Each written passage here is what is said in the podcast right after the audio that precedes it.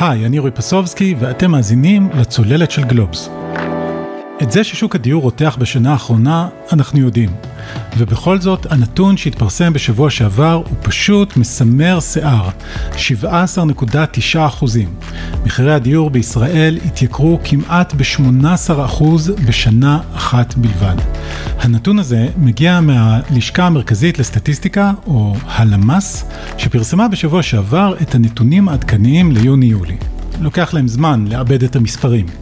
הלמ"ס יושבים בגבעת שאול בירושלים, אבל האקשן האמיתי בחודשים הקרובים הולך לקרות כמה קילומטרים משם בגבעת רם, בקומה השביעית של בנק ישראל.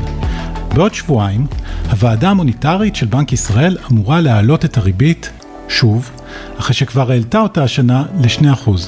ובנק ישראל לא לבד. הבנקים המרכזיים בכל העולם מעלים ריבית במרדף אחרי האינפלציה.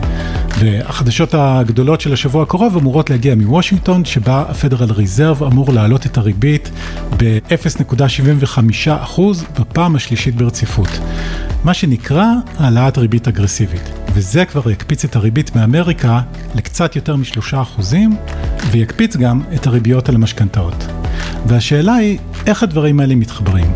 איך זה שגם בתקופה של ריביות עולות ומשכנתאות מתייקרות, אנחנו רואים כאן אצלנו כזאת עלייה במחירי הנדל"ן.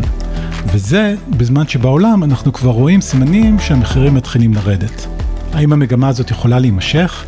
ואולי בעצם שינוי המגמה כבר התחיל. על זה רצינו לדבר היום עם דרור מרמור, סגן עורכת גלובס ופרשן בכיר בעיתון. היי דרור. אהלן אורי. אז דרור, בוא קודם כל ככה נתחיל בנתונים. בשבוע שעבר הלמ"ס מפרסם את הנתונים העדכניים ולפיהם מחירי הנדל"ן ממשיכים לעלות. נכון, אתה יודע, בכל 15 לחודש הלשכה המרכזית לסטטיסטיקה מפרסמת את מדד המחירים לצרכן, ולידו את מדד מחירי הדירות. צריכים לזכור, מדד מחירי הדירות, מה קרה? השינוי במחירי הדירות הוא לא חלק ממדד המחירים לצרכן, מאלף ואחת סיבות, אולי לתוכנית אחרת, ושם אנחנו מגלים שבעוד האינפלציה דווקא מצטננת, אנחנו יודעים שיוקר המחיה יחסית ירד באוגוסט, מסתבר שמחירי הדירות, שהם חודש אחורה, לחודש יולי עלו בעוד 1.3 אחוזים, וכמו שאמרת קודם, עלייה שנתית של 17.9 אחוזים, כמעט 18 אחוז, רק כדי שנבין כמה זה חריג, אז נגיד שכבר יותר מעשור לא היו פה עליות דו-ספרתיות. ב-2010, זו הפעם האחרונה שהייתה פה עלייה של 14 אחוזים. אגב, כן, ב-2009, שנה קודם, מי שעוד זוכר, תקופה של אריאל אטיאס כשר שיכון, שגם אז הרבה מאוד הבטחות, המשבר העולמי, ששלח הרבה אנשים לקנות דירות, אז מחירי הדירות עלו ב-19.9 כלומר ממש נגעו ב-20 אז אנחנו עוד לא שם, אבל אנחנו לגמרי מתקרבים לשם בצעדי ענק, וזה בהחלט מבהיל. עלייה דו-ספרתית, 18 זה מה שהלמ"ס מפרסמת. ואתה יודע, כולנו צריכים להחזיק חזק, כמו שאמרת, למרות שהריבית עולה, ולמרות שיש סימנים של רגיעה בשוק, בכל זאת מחירי הדירות ממשיכים לעלות. רק נגיד שאחת הבעיות בשוק כמו שוק הדיור, זה שזה בעצם מחולל נבואה שמגשימה את עצמה. אתה יודע, אני שמעתי לא מעט מומחים שאומרים שהלמ"ס לא לגמרי מסונכרנת עם השוק, וזה לא באמת מה שקורה. לחשב מה קרה למחירי הדירות זה באמת מלאכה מאוד מאוד מסובכת. אנחנו רוצים לדעת שפרויקט אחד יוקרתי לא מטה את המחירים למטה, או להפך, פרויקט זול שפתאום יוצא ומוריד למטה. יש הרבה מאוד גורמים שאומרים שאולי הלמ"ס לא לגמרי מסונכרנת עם השוק, אבל זה לא משנה כרגע, כי הבעיה, כמו שאמרתי קודם, זה נבואה שמגשימה את עצמה. אתה, אורי, אני ואחרים שיושבים בבית ושומעים שלמרות כל הדיבורים, מחירי הדירות ממשיכים לעלות, ומשתכנעים ביום חמישי בערב, ומשתכנעים ביום שישי בבוקר לקום, ויאללה, נמאס לנו, אנחנו הולכים וקונים דירות, כי כל הדיבורים לא שווים כלום, והמחירים רק עולים. אנשים מפחדים שהשוק יברח להם. אנשים כבר רואים הרי שהשוק יברח להם, וכבר הרבה זמן הם שומעים, תחכו, עוד שנייה זה יורד, אבל כשהם מקבלים את מדד המחירים לצרכן, והם שומעים שמחירי הדירות רק עולים, אז הם הולכים וקונים בעצמם. כלומר, למרות שהמחיר עולה, זה רק מדרבן יותר ויותר אנשים לקנות, אבל עוד מעט נדבר על כן דברים שבכל זאת מהווים איזושהי משקולת על הרגל שאולי לא הייתה פה אתמול ושלשום. אוקיי, okay, אבל אם נשאר אה, רק עוד רגע ברמת אה, הנתונים, לפני שננתח אותם, צריך להוסיף לנתוני הלמ"ס עוד אה, נתונים שהגיעו בשבוע שעבר, הפעם מכיוון הכלכלנית הראשית במשרד האוצר, נתונים שמראים ירידה דווקא במכירת הדירות. נכון, אם אנחנו מדברים על כמות, אז באמת אנחנו מרגישים שאנחנו נוגעים באיזושהי תקרה שכנראה כבר מחירים יצאו מחוץ להישג ידם של לא מעט ישראלים, אז ראינו שביולי האחרון כמות הדירות שנמכרו ירדה בכמעט 30 אחוז לעומת יולי שנה שעברה, אבל עדיין, אתה יודע, אנחנו לצערי, כל משפט שאנחנו אומרים, אנחנו מיד מסייגים אותו, עדיין מדובר ב-9,400 דירות שנמכרו ביולי, כמו שאמרנו, זה הרבה פחות מיולי שעבר, אבל זה לא מעט. 9,400 בחודש זה קצב שנתי של יותר מ 100000 דירות, זה עדיין נוגע בשיאים של השנים האחרונות, כלומר עדיין לא מעט ישראלים מסתובבים בשוק, ולמרות כל מה שאנחנו מדברים מסביב, הם מחליטים לעשות עסקאות ולקנות דירות. אגב, הזכרת נתונים, אז בואו רק נזכיר שאפרופו הכלכלנית הראשית, היא אומרת, בין האנשים שמכרו דירות בקצב מואץ, גם בחודש שעבר, היו למשל משקיעים, כלומר אנשים שיש להם שתי דירות ומעלה, ולמעשה מאז נובמבר 2021, כשמס הרכישה למשקיעים עלה חזרה ל-8%, ירדו ממצבת הדירות שעומדות להשכרה בשוק, משהו כמו 5,000 דירות. אז זה יכול להסביר לנו גם למה לא מעט ישראלים מחליטים שכדאי לקפוץ למים ולקנות היום דירה בדגש על דירה להשכרה, כי אנחנו רואים את היצע הדירות להשכרה הולך ויורד, לא מעט משקיעים מחליטים שזה הזמן למכור, כי אורי, ואולי עוד מעט נדבר פה על זה שאומרים להם שהריבית עולה ועוד מעט המחירים יורדים. אז כשהמחירים יורדים וכשמשקיעים מחליטים למכור, אם פתאום מצבת הדירות להשכרה הולכת ויורדת, אז כנראה לא מעט אנשים אומרים, נקנה דירה, נשכיר אותה ונראה הרבה פחות היצע ויותר ביקוש, ובזה נתנחם, לצורך העניין בשכירות החודשית, שהיא לא גבוהה מדי, אבל היא כן מייצרת איזשהו זרם שוטף שמספק לא מעט משקיעים. אוקיי, okay, ולקינוח צריך להוסיף לתמונה את הריבית. כמו שהזכרנו, בנק ישראל נמצא במהלך של העלאת ריבית, כלומר הוא התחיל לעלות ריבית, הוא עוד ימשיך לעלות ריבית, וזה אומר שהמשכנתאות מתייקרות. נכון, ואגב, דיברנו קודם על נתונים, אז זה גם הנתון הכי טרי ומעודכן שיש לנו. אמרנו שהלמ"ס פרסמה מה קרה למחירי הדירות ביולי, למעשה עד אמצע יולי, זה החשבון של הלמ"ס, הוא תמיד עד אמצע החודש. הכלכלנית הראשית סיפרה מה קרה לכמות הדירות שנמכרו גם ליולי. בעצם הגוף היחיד שכבר סיפר לנו מה קרה באוגוסט, זה בנק ישראל והמשכנתאות. ומסתבר שסך המשכנתאות בחודש אוגוסט ירד מ-10 מיליארד שקל אחרי הרבה מאוד חודשים שזה לא קרה. סך המשכנתאות באוגוסט עמד על 9.6 מיליארד שקל. שוב, זה לא מעט. בחישוב שנתי, אבל זה הרבה פחות בחודשים קודמים. רק כדי לסבר את האוזן, במרץ לפני חצי שנה, לקחו פה משכנתאות בהיקף כולל של יותר מ-13 מיליארד שקל, 13 מיליארד ו-400 מיליון, עכשיו אנחנו מדברים על 9.6, אז הנה אנחנו כן רואים, לפחות באוגוסט, שמשהו קורה לשוק, והרבה פחות ישראלים יכולים לרוץ לבנק המשכנתאות ולקחת כמעט כל סכום שהם רצו. בריביות אטרקטיביות. הזכרת קודם את הריבית, אגב, הסכום הזה עוד יותר נמוך ממה שאנחנו חושבים, כי אנחנו יודעים שמחירי הדירות עלו, כלומר זה עוד מממן פחות מהחלק הדירה שאתה רוצה לקנות, אבל באמת, כמו שהזכרת, הריבית עולה. ובגלל זה, אגב, אני מזכיר את הנתון של בנק ישראל לאוגוסט, כי באוגוסט אנחנו יודעים שהריבית עלתה בשיעור הכי דרמטי, ב-0.75%. ביולי היא עלתה בחצי אחוז, כלומר, את הקצב המואץ של עליות הריבית ראינו בעיקר ביולי ובאוגוסט. ולא מן הנמנע שזה באמת שובר השוויון וזה ישנה את השוק שאנחנו מכירים. כי נורא נחמד ללכת ולקחת משכנתה בריבית אפסית, וזה די מה שהיה פה לאורך הרבה מאוד שנים, אבל המציאות הזאת מאחורינו. והיום כשאתה הולך לקחת משכנתה, אתה כבר רואה ריביות מפחידות.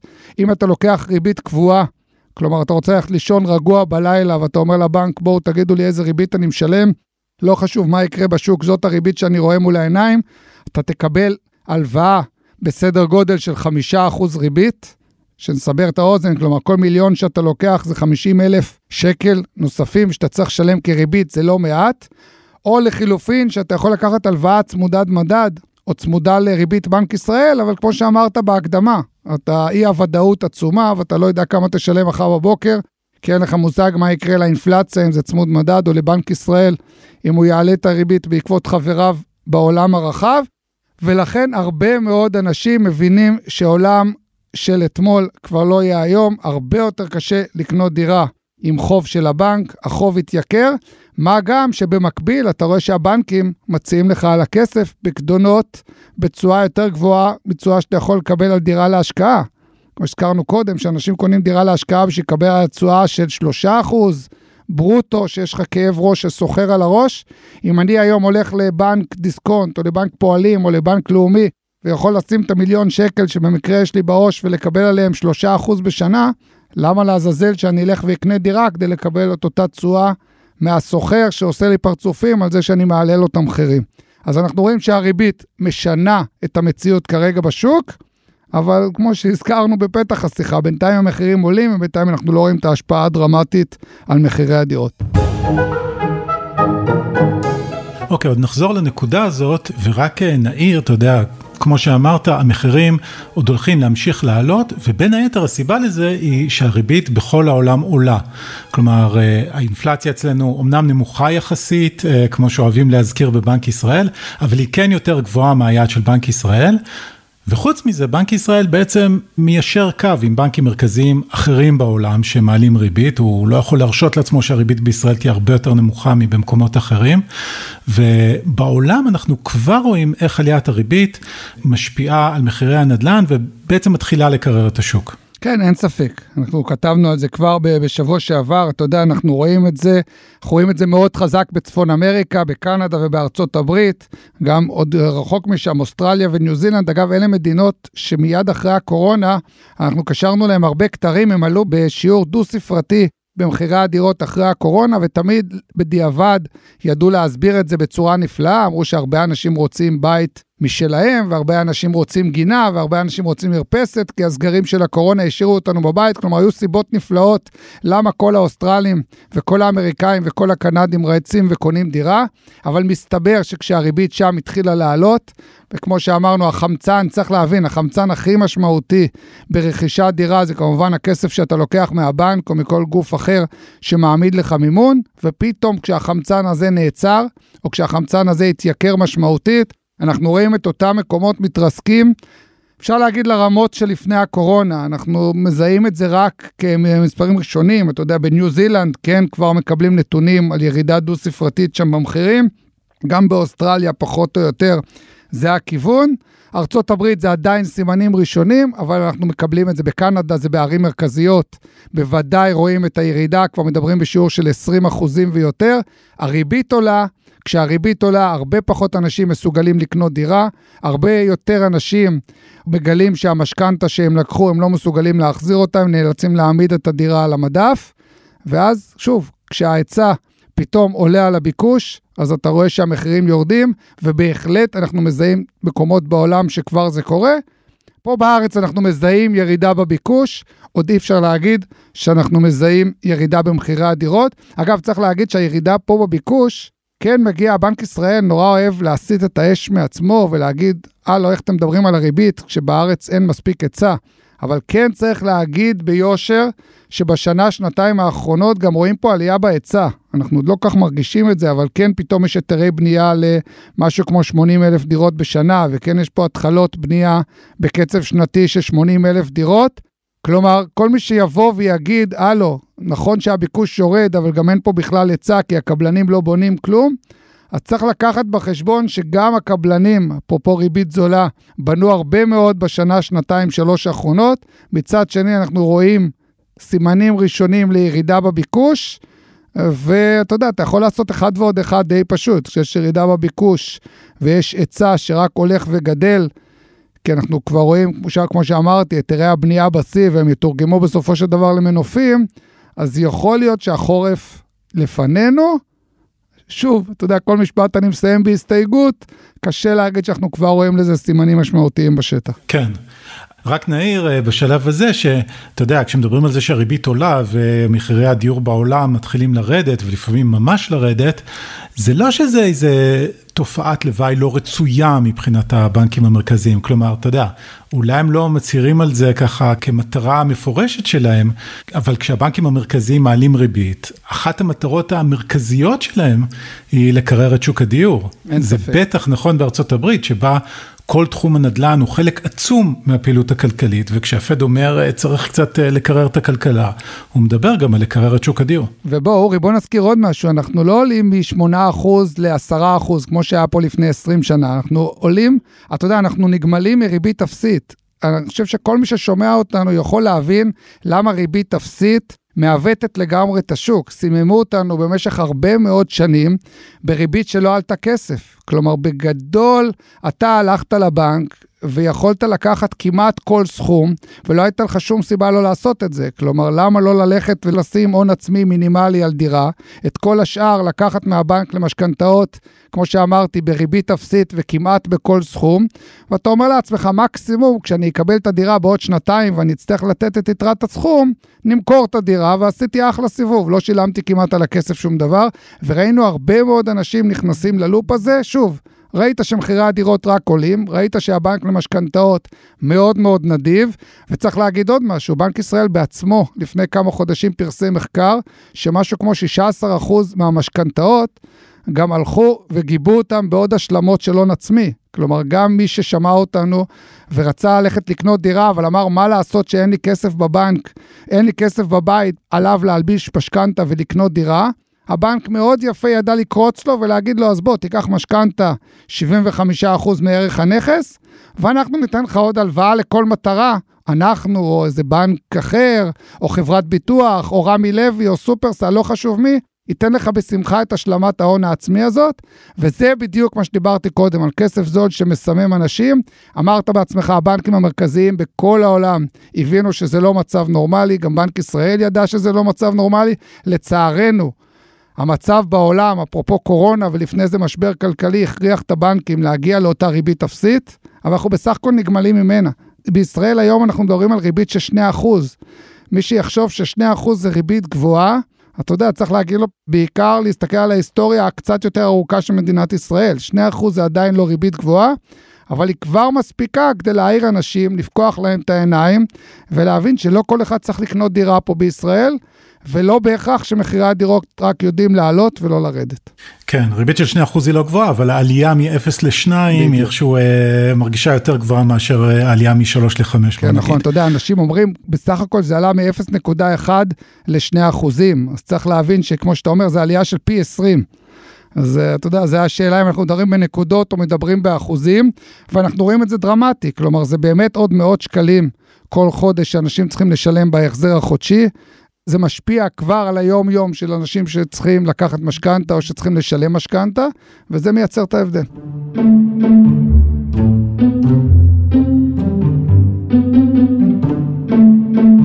עכשיו דרור, תשמע, כמו שאתה אומר, אה, רואים איזושהי ירידה בלקיחת המשכנתאות, אה, רואים ירידה בכמות הדירות שנמכרת, אבל אולי עדיין יש פה משהו לא פתור, כלומר, איך זה שאחרי כל אה, הסיבות שפירטת, עדיין אה, מחירי הדירות כאן עולים בקצב אה, די מהיר.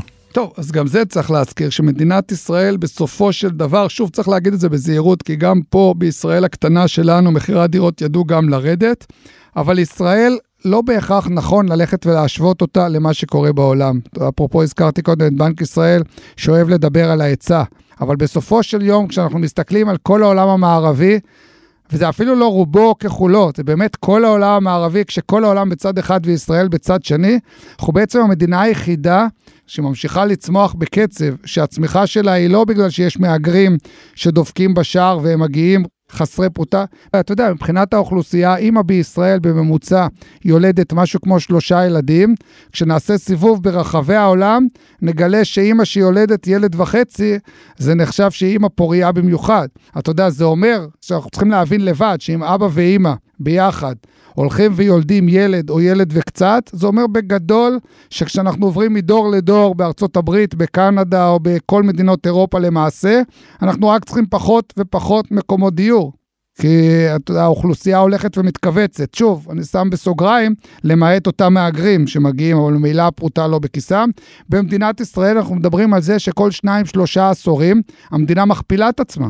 תיכנסו בעצמכם לגרפים של הלשכה המרכזית לסטטיסטיקה שהזכרנו אותה קודם, ותיבהלו מקצב הצמיחה של מדינת ישראל. בעוד שלושה עשורים, אולי קצת יותר, אמורים לחיות פה 20 מיליון בני אדם. אז שנבין כבר על איזה ביקושים אנחנו מדברים, ושנבין שאם בישראל נולדים בכל שנה משהו כמו 180 אלף תינוקות, זאת אומרת שאנחנו כבר צריכים לספק להם ביקוש של משהו כמו 90 אלף התחלות בנייה בעוד 20 שנה. כשהתינוקות האלה ירצו לחיות כזוגות ולחפש קורת גג. כלומר, באמת מדינת ישראל היא איזושהי אנומליה אם היא מבורכת או לא, זה לשיחה אחרת, אבל היא מייצרת כל הזמן ביקושים, וקשה לומר שמדינת ישראל כריבון יודעת לספק את הביקושים האלה. עוד אנומליה שיש במדינת ישראל, זה שכמעט כל הקרקעות במדינה למעשה שייכות למדינה. יש בזה גם יתרונות, שאם המדינה רוצה, לכאורה על הנייר, מחר בבוקר היא יכולה לשחרר את כל הקרקעות האלה לבנייה, אבל אנחנו בתוך עמנו, אנחנו יושבים ואנחנו יודעים שהמדינה לא ממש מסוגלת באמת לספק את אותם ביקושים ולספק את אותן קרקעות, וכמובן זה בעוכרינו. כן, אז יש פה ריבוי טבעי מאוד גבוה, יש פה כל מיני מגבלות על הקרקעות. ויש פה שליטה מאוד משמעותית של ממשלת ישראל, שכמו שאמרתי, מצד אחד זה יכול להיות יתרון, כי הנה ממשלת ישראל, את יושבת על הקרקעות, אז יאללה תשחררי אותם, אבל אנחנו מכירים את הרגולטור ומכירים את הבירוקרטיה ומכירים את משרדי הממשלה, הם עובדים לאט, הם רבים ביניהם, ובגלל זה מתקשים לייצר היצע שיענה על הביקושים, ואת זה אני לא רואה נפתר כל כך מהר מחר בבוקר. גם בממשלה הקרובה שתהיה, יהיה את השר לאיכות הסביבה, ויהיה את שר הפנים, ויהיה את שר השיכון, ויהיה את שר האוצר, ויהיה את שר התשתיות, ויהיה את שר האנרגיה, שר או שרה כמובן. שלא יצא שאני רומז על מישהו מסוים, אבל כל אלה יתקוטטו ביניהם וכל אחד ימשוך לכיוון שלו, ויהיה מאוד קשה לייצר פה עוד ועוד יחידות דיור. וכמו שאמרתי, הביקושים קיימים, הביקושים גדלים משנה לשנה, ולא הזכרנו, אולי כן נזכיר קצת את הרשויות המקומיות, שבסוף גם הן בשורה התחתונה לא באמת רוצות לגדול מהר מדי. והם לא יצליחו לספק לנו את הגן ילדים ואת בית הספר ואת שירותים שאנחנו רוצים. אז בסוף דיברנו קודם על מדינת ישראל, למה היא לא מתנהגת כמו שאר העולם, בסוף יש פה ביקושים אמיתיים, מצד שני יש פה שלטון שלא באמת יודע איך למשול ואיך לספק את הביקושים, וזה בהחלט מייצר ברוך גדול שאנחנו רואים לאורך השנים. למרות שחלק מהטענות האלה, אתה יודע, גם במדינות אחרות לפעמים מתלוננים על זה שכל מיני עיריות לא מוכנות לבנות יותר, ויש אה, כל מיני בעיות של זונינג אה, וכאלה. שם בעיקר הקרקעות נמצאות בידיים פרטיות, ותסמוך על היזם הפרטי, שאם העירייה אומרת לו לא, אז הוא יעשה שמיניות באוויר, והוא יילחם בה שהיא תצליח. לעומת זאת, במדינת ישראל, כשבא שר פנים ומנסה לשכנע ראש עיר כזה או אחר שיסכים לשווק בו אלף יחידות דיור, וראש העיר עומד על רגליים האחוריות, רוב שרי הפנים לדורותיהם לא ירצו לריב עם ראשי הערים שהם צריכים אותם מחר בבוקר, להבדיל מיזם פרטי, וזה ללא ספק זה בעוכרינו. הזכרת את הממשלה הבאה, אתה יודע, אנחנו רגע לפני אה, בחירות חמישיות, איפה הפוליטיקה נכנסת לסיפור? כלומר, אתה יודע, ריבוי טבעי, אה, כל שיטת החלוקה בין אה, שלטון מרכזי לרשויות מקומיות, זה דברים שקיימים מזה זמן בישראל, אבל חוסר היציבות הפוליטי הזה, זה באמת חמש בחירות ברצף תוך כמה שנים, זה אנחנו לא מכירים כל כך, זה משפיע?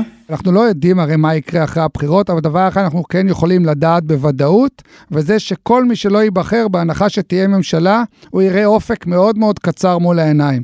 כי מה לעשות, הוא יראה, אתה יודע, אין חכם כבעל ניסיון, והוא יודע שממשלות פה לא מחזיקות מעמד יותר משנה-שנתיים, וכששר בממשלה צריך לייצר פתרונות שיניבו פירות, או לפחות יתחילו להניב פירות תוך שנה-שנתיים, אז פתרונות אמיתיים אנחנו לא יכולים לקבל. מה לעשות שנדל"ן זה מרוץ מרתון, אתה יודע, זה מרוץ לטווח ארוך, לעומת זאת הממשלות פה רצות בספרינט, אז שוב יבוא שר חדש שישלוף ג'וקר שצריך לייצר פתרון של מחר-מחרתיים, אם זה הגרלות, אם זה סיסמאות כאלה ואחרות, כשברור לגמרי שהפתרונות האמיתיים הם פתרונות קשים, הם פתרונות אגב שיכולים להיות עוד יותר קשים בטווח הקרוב, כדי שיהיה לנו טוב יותר בטווח הבינוני. למשל, כמו שאמרתי, אתה יודע, לתת בראש לרשויות המקומיות שלא מסכימות לבנות. למשל, פתרון המדובר של המטרו, שאתה יודע, יעשה לכולנו חיים קשים מחר ומחרתיים, כי חפירות זה לא נעים, וזה יעלה הרבה כסף לקופת המדינה, אבל יעשה לנו טוב בטווח הארוך. אני מתקשה לראות פוליטיקאי שנבחר אחרי הבחירות, שמוכן באמת לעצום עיניים בשנה, שנתיים, שלוש הקרובות, בשביל לייצר פתרון לטווח בינוני וארוך. זה בעוכרינו, ולצערי, אתה יודע, שם אנחנו נתקשה למצוא בשורות. לא חשוב מה יקרה אחרי הראשון בנובמבר.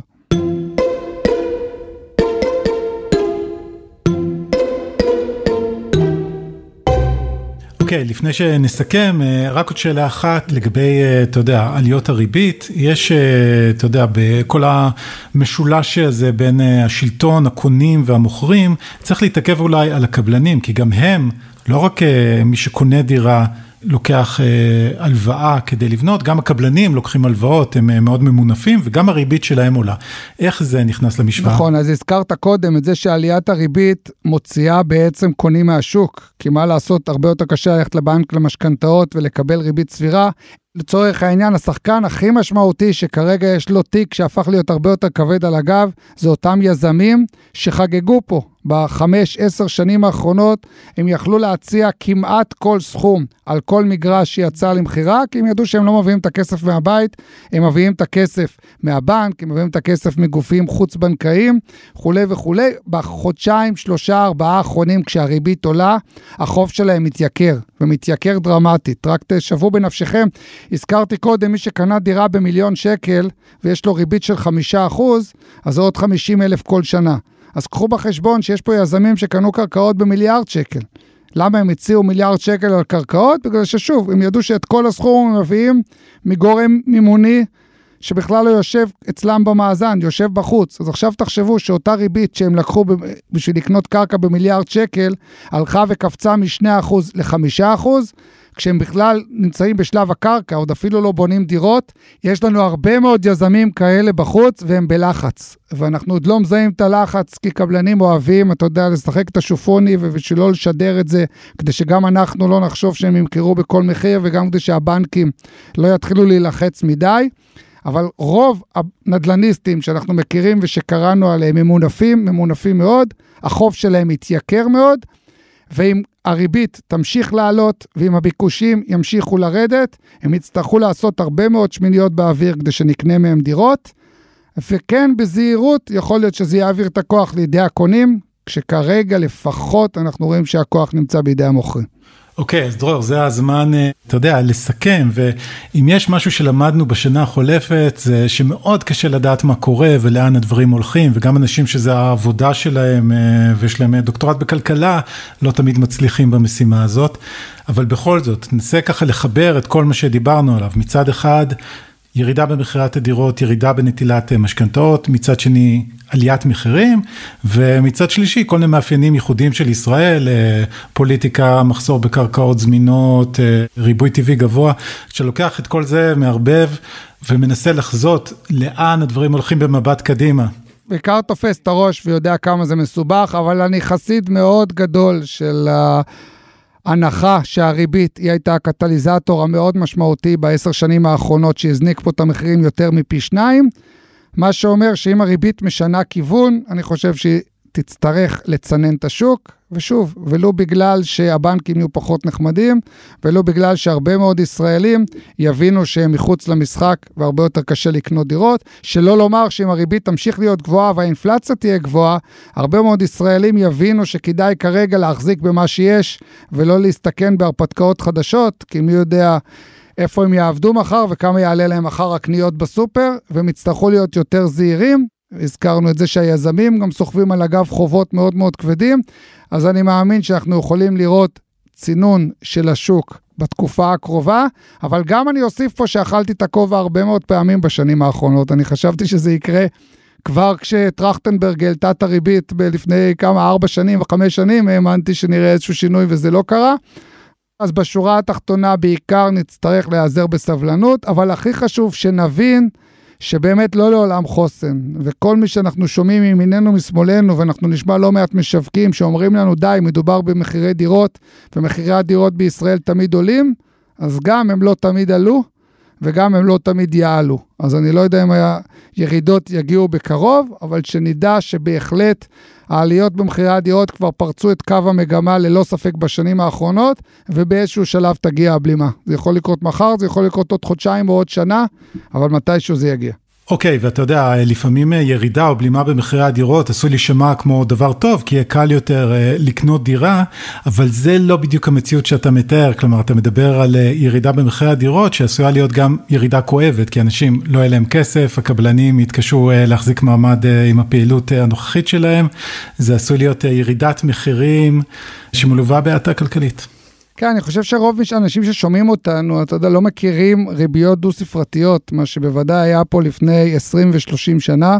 אגב, כשלוקחים משכנתה ל-20-30 שנה קדימה, צריכים לקחת בחשבון שמקווה שלא נהיה שם, אבל זה בהחלט יכול להגיע. בשורה התחתונה צריך להבין שכשאתה קונה דירה, אז יש את מחיר הדירה ויש את עלות הכסף. ולנתק בין השניים זה כמובן אשליה גדולה, ומחירי הדירות ירדו. וכמו שהזכרת קודם, והריבית תעלה, לא בטוח ששכרנו לא יצא בהפסדנו, וגם את זה צריכים לקחת בחשבון, וכל אותם אלה שאולצים שהריבית עולה ושיהיה הרבה יותר קל כביכול לקנות דירה, צריכים לקחת בחשבון שמחירי הדירות לא ירדו דרמטית, אבל מצד שני הריבית תעלה, כמו שאנחנו כבר רואים שהיא עלתה, אז בסופו של יום, כשאתה משקלל את העלויות שלך, בהחלט אין פה לאנשים סיבה לשמוח. אבל שוב, נזכיר את מה שאמרנו קודם, אם זה יכניס יותר שפיות לשוק ויקנו דירות רק אלה שחייבים לקנות, וקבלנים יעשו בדיקה קצת יותר אמיתית ונכונה לפני שהם מציבים תג מחיר על קרקע, וזה יכניס יותר שפיות לשוק, אולי בזה דיינו. אז בסוג של נימה אופטימית זו, דרור מרמור, תודה רבה. תודה אורי. עד כאן עוד פרק של הצוללת. אתם יכולים למצוא אותנו באתר גלובס, בספוטיפיי או בכל אפליקציית פודקאסטים. נשמח אם תדרגו אותנו שם גבוה, ואתם מוזמנים לשלוח את הפרק לחבר או חברה שרק רוצים דירה. את הפרק ערך אור שמיר, הילה וייסברג היא עורכת הפודקאסטים של גלובס, אני אורי פסובסקי, להתראות.